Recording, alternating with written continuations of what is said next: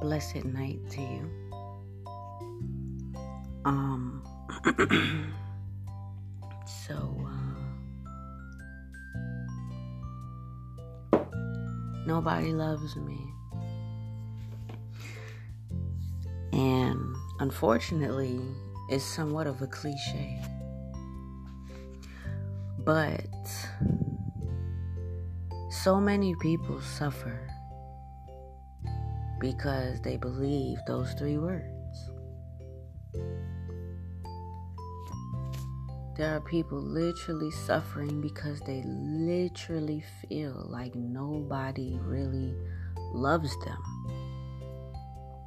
You know? And in some cases, they have family members, even children, who love them dearly. Yet, they literally feel like no one loves them. And there are at least five or six that do. But, you know, sometimes a person is just so fixated and just so focused on who doesn't love They lose sight of who does. You know, when it comes to our goddesses, our women, queens,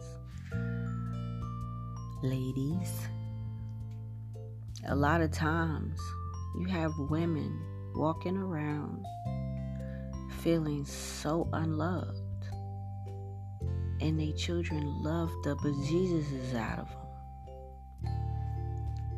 Simply because, you know, as I've said before, you know, sometimes dude ain't texting back or talking crazy or whatever.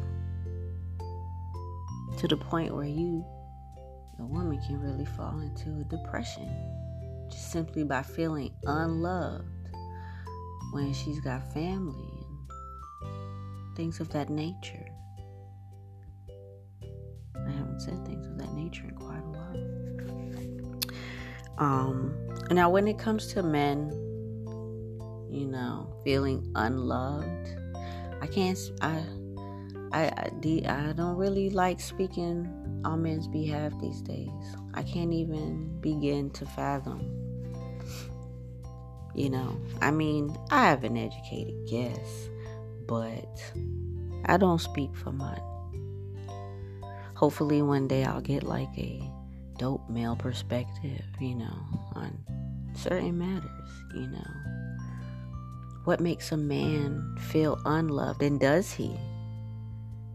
You know, does a man even allow himself to feel unloved?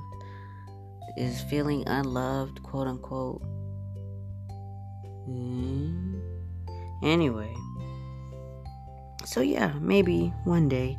Um, you have a lot of wayward children out here, both male and female, especially these teenagers. Could have parents, but feel, you know, I'm getting off track. My brain like started going left, and I just started envisioning all this stuff, and almost lost my point. But basically, what I was saying was you could have a child, boy or girl, male or female, young, teen, whatever, could have a could be in a stable home, but all they can think about is the absent parent. All they can think about is the parent that is just not calling them, not spending time with them.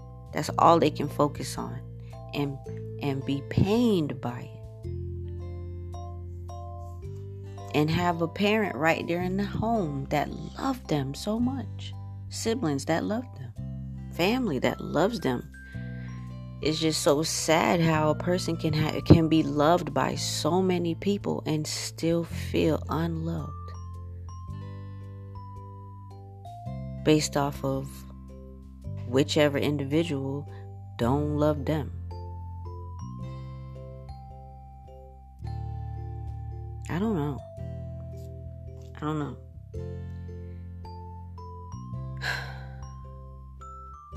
I guess what I'm trying to say, you know, a lot of these ideas I come to you all with, you know, stuff that, you know, I've figured out on my own and I'm just sharing it, you know, because, you know, maybe I didn't want to find out so late, but, you know, it's good to find out when you find out. You know, I found out while I'm still here.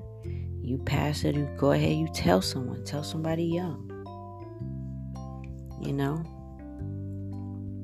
So they don't have to f- figure it out in their late 30s, early 40s, you know? Tell them now when they're 17 and 18. So try and focus on the ones that do love you. Oh man, my phone ringing.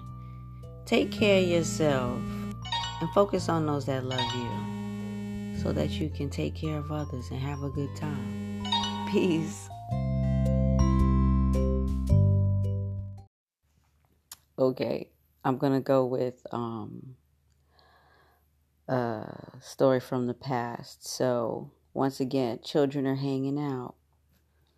And I don't know what happened, but I know somebody peed off my niece. And she looked at them and she was like, You better stop. I'm going to kill you. And so one of the other children was like, oh, Don't say that. You don't say that. That's mean. That's wrong. You don't say that. So my nephew, he said, It's okay. Don't worry about it. It's okay if you die. Because if you die, you get to see Michael Jackson. Yo, I loved listening to their conversations. Shouts out to my nephew. Oh, I loved the way his mind worked. Anywho, there's the jokey joke. Peace.